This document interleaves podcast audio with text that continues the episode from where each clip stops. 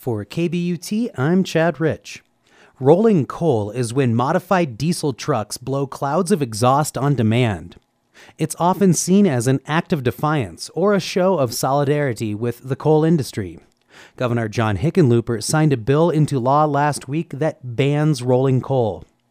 Preventing coal rolling might also prevent harassment. Coal rollers have been known to spew smoke on electric cars, cyclists, and at rallies, such as an event in Fort Collins featuring Hillary Clinton that got rolled. So says the bill's sponsor, Democratic Representative Joanne Janal. I think it's the start of maybe ending this type of harassment that we didn't know about several years ago. Governor John Hickenlooper says rolling coal is cruel to people with breathing problems.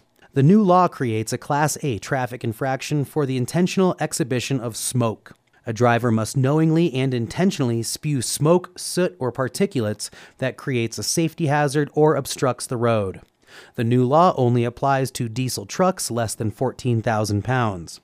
The maximum fine would be one hundred dollars, up from thirty-five dollars. With help from K V N F in Paonia and the Rocky Mountain Community Radio Network, I'm Chad Rich, here at K B U T, Community Radio for the Gunnison Valley.